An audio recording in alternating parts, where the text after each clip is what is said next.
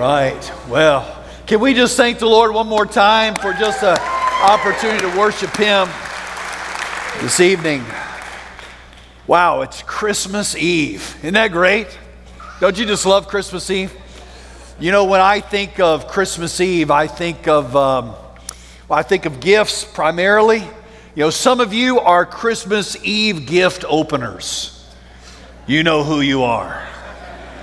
Some of you only get one, all right? The rest of us get to wait till tomorrow morning when we open up our gifts. But we, we love to give gifts. But you know, it was, it was about this time last year that a woman named uh, Stephanie uh, Myers was her last name.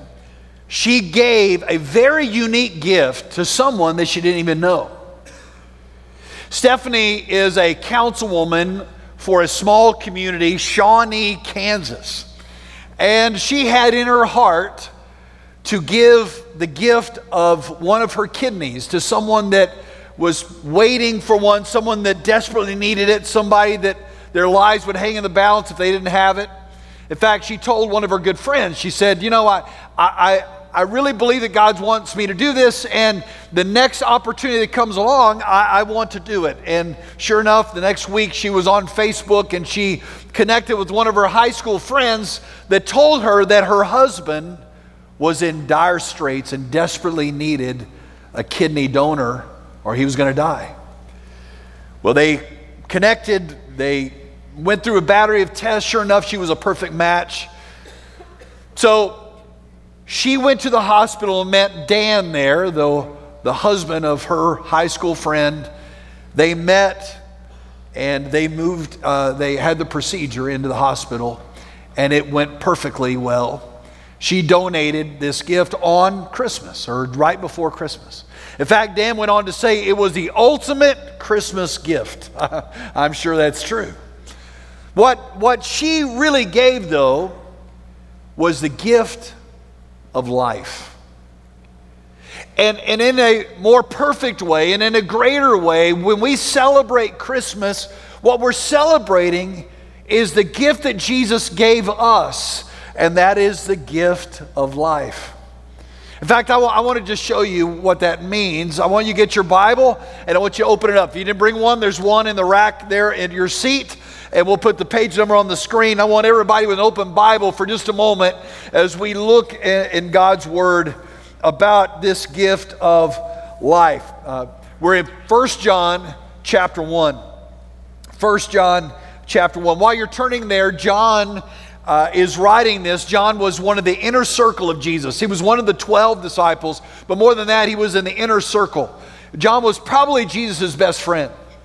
John was the first one to follow Jesus. He was the only one at the cross. He was one of the first ones to the empty tomb.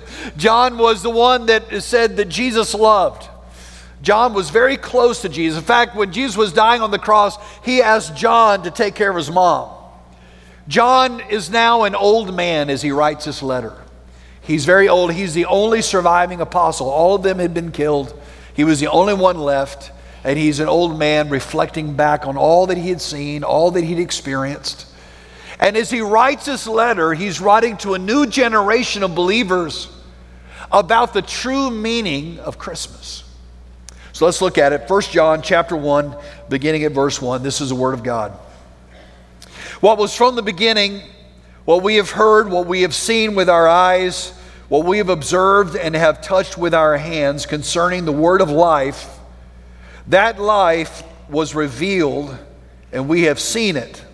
And we testify and declare to you the eternal life that was with the Father and was revealed to us. What we have seen, what we've heard, we also declare to you so that you may also have fellowship with us. And indeed, our fellowship is with the Father and with His Son, Jesus Christ. We are writing these things so that our joy may be complete.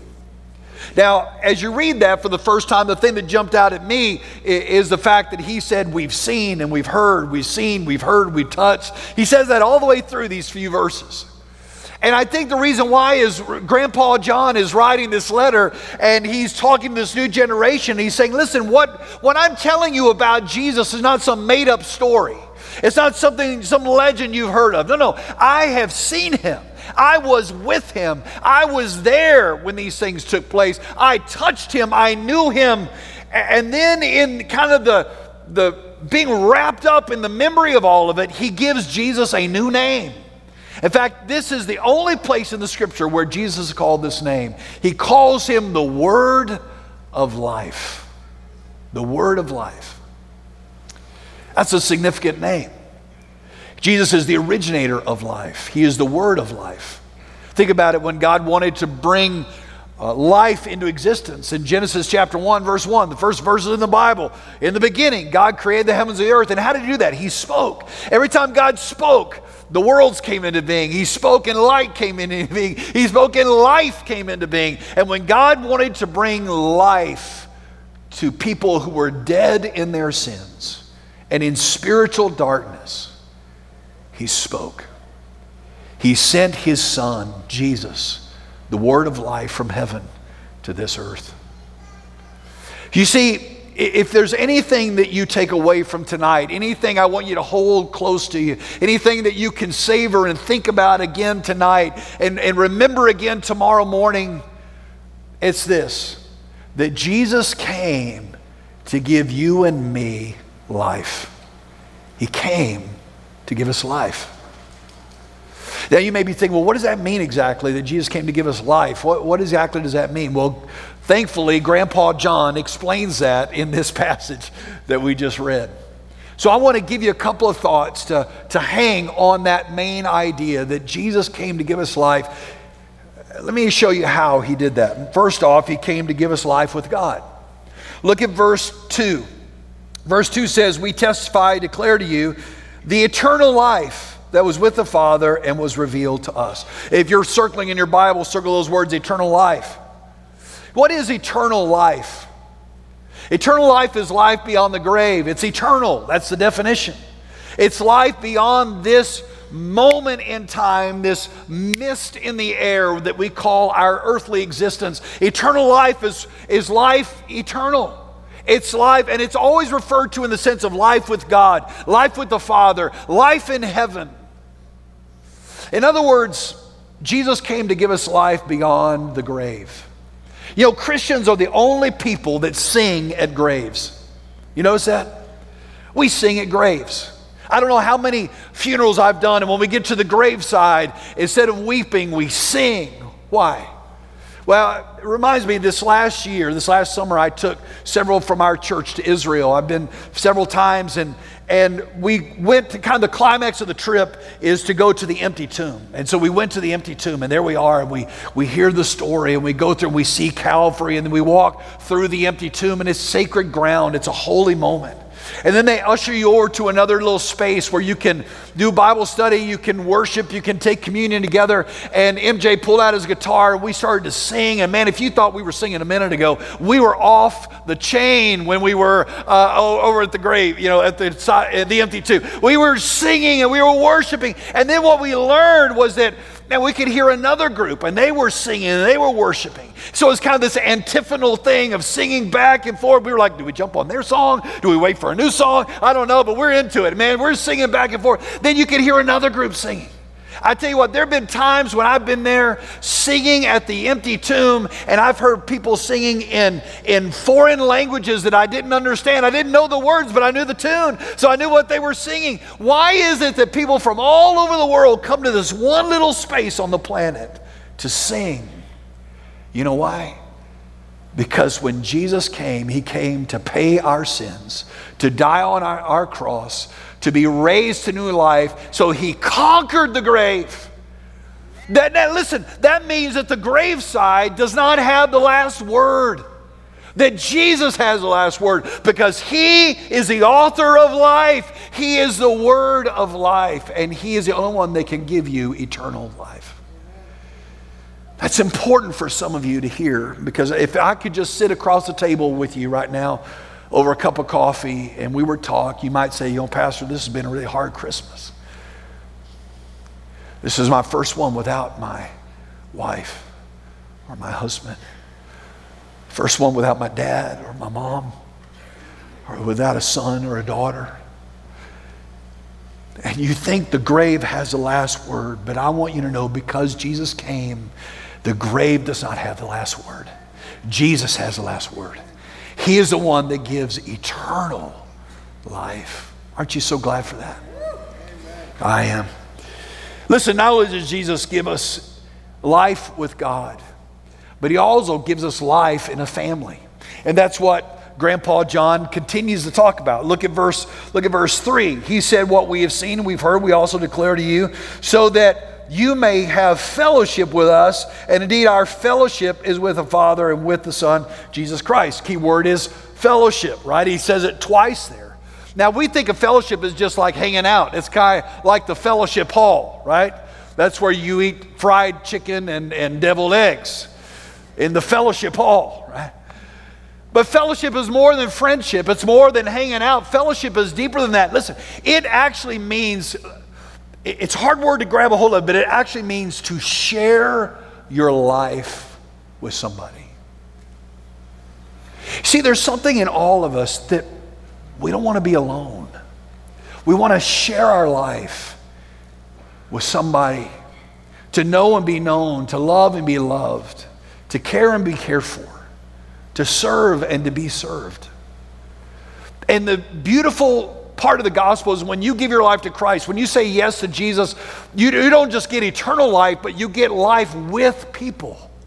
You're, you're placed into a family. And listen, I got some good news. There are no orphans in God's family, there's no outcasts in God's family, there's no second class citizens in God's family. We're one, we're together, we're a family. Every Christmas Eve, we have a, a, tradition in our family. We've done this for years, many, many, many years. Okay, I'm not going to give you a number. And Liz and I started before the kids came along, where we get together on Christmas Eve. Before we go into all the Christmas Eve services, we have a lunch and we have the same meal. We've had the same meal for years.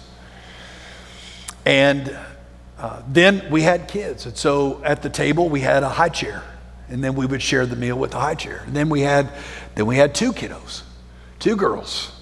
And then as time went on, we had sit down for the same meal, same time on Christmas Eve. And uh, we had, we had, uh, kind of squiggly, uh, wormy kind of uh, uh, elementary school kids, and then they transitioned into awkward middle school girls, and then and then they uh, went into high school, and then you see them at the same table coming back from college,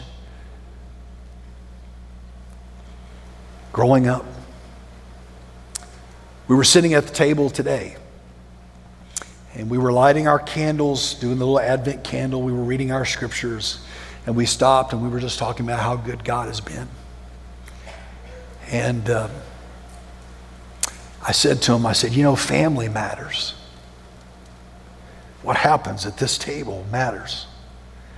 And we're going to scatter from this table. We're going to go to places where God leads us to declare the glory of God, to make disciples until He comes. That's what we do. But once a year, we gather back at this table and we remember how good God is.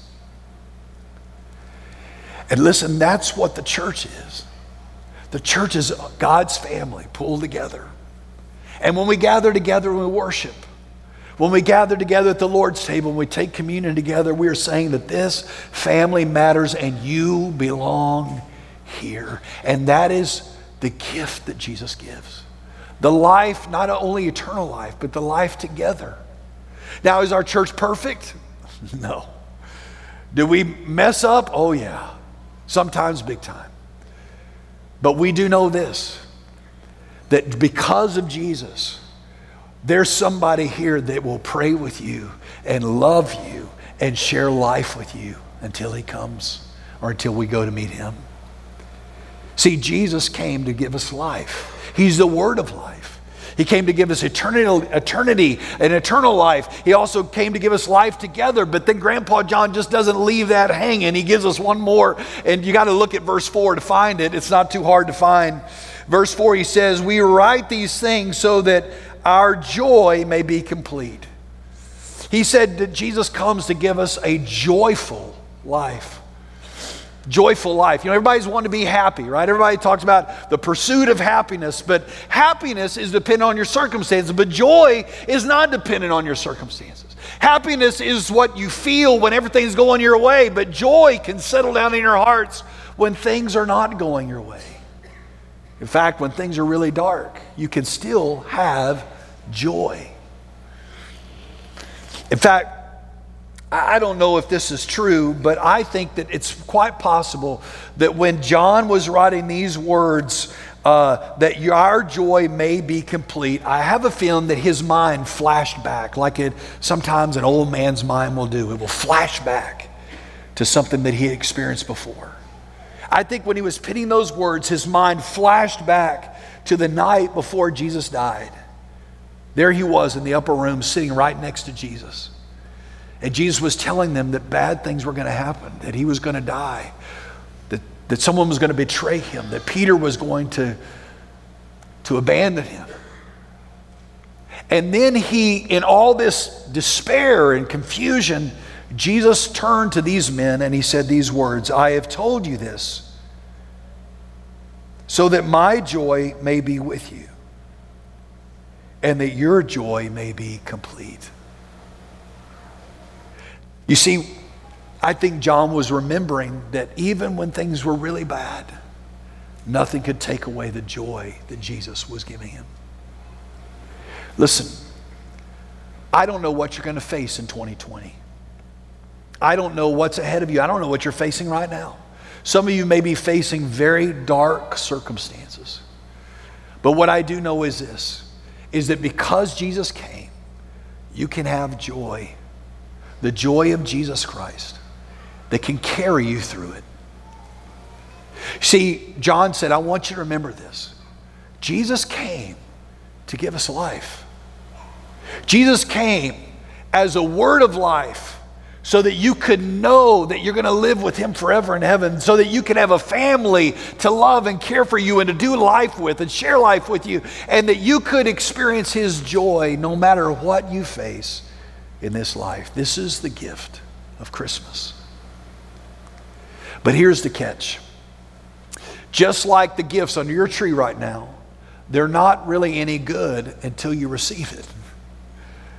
Somebody could go to great expense to buy it and wrap it and put it right there. But until you take it and you open it and you make it your own, then it's not really a gift. And this gift of life that Jesus offers You've got to receive it. You receive it by faith.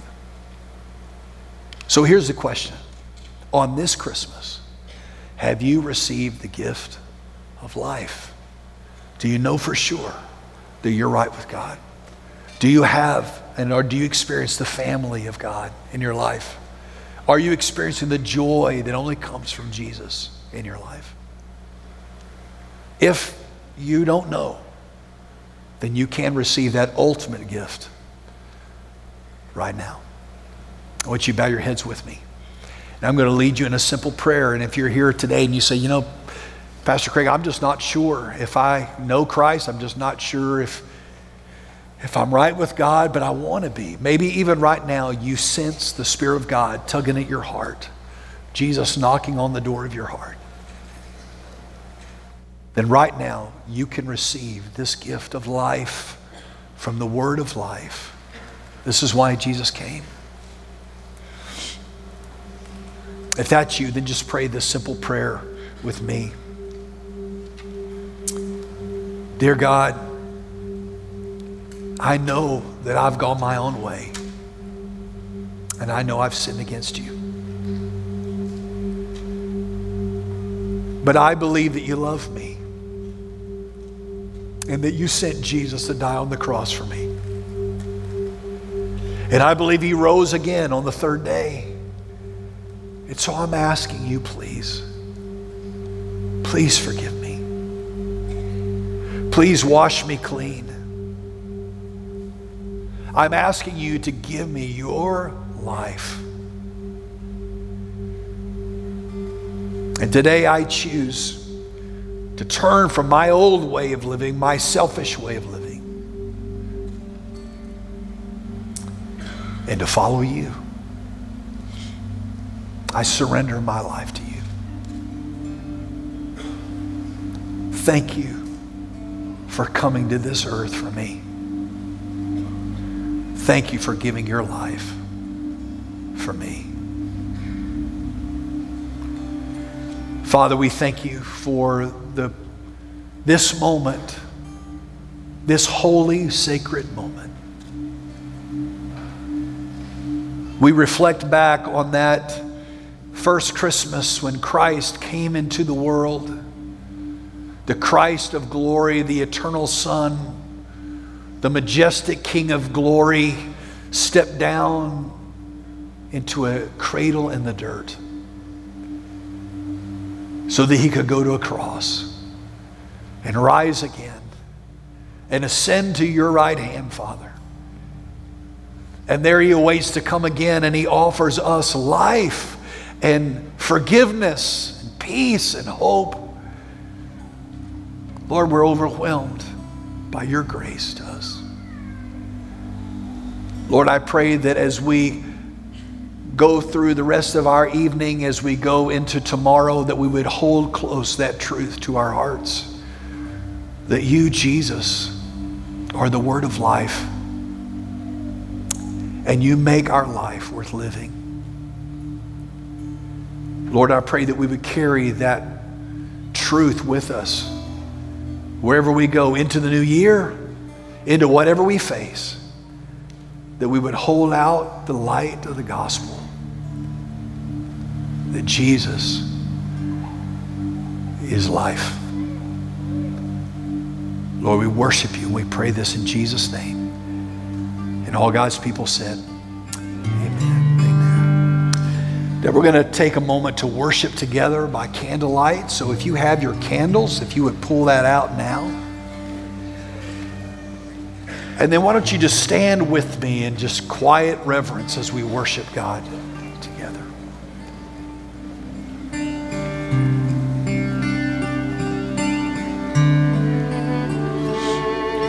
silent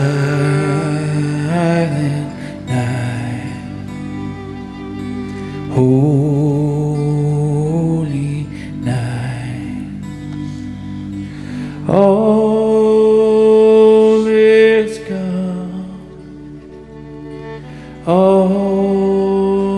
is bright. Round yon virgin mother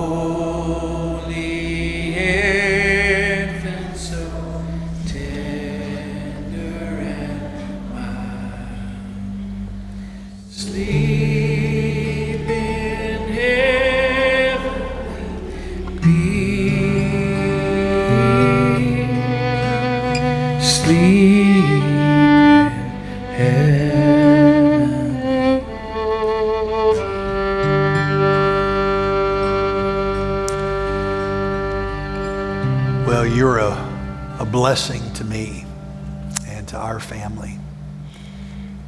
And I want you to know how much I love you and I thank God for you and pray for you. I'm glad we're family together, aren't you? And um, I pray that as you go into tonight, as you leave the stillness of this moment to the, the celebration to come, that you would uh, treasure this truth in your heart that Jesus is the one that gives us life and makes life worth living. May the Lord bless you and keep you. May the Lord make his face to shine upon you and be gracious to you. May he lift up his countenance on you and give you his peace. I love you. God bless you.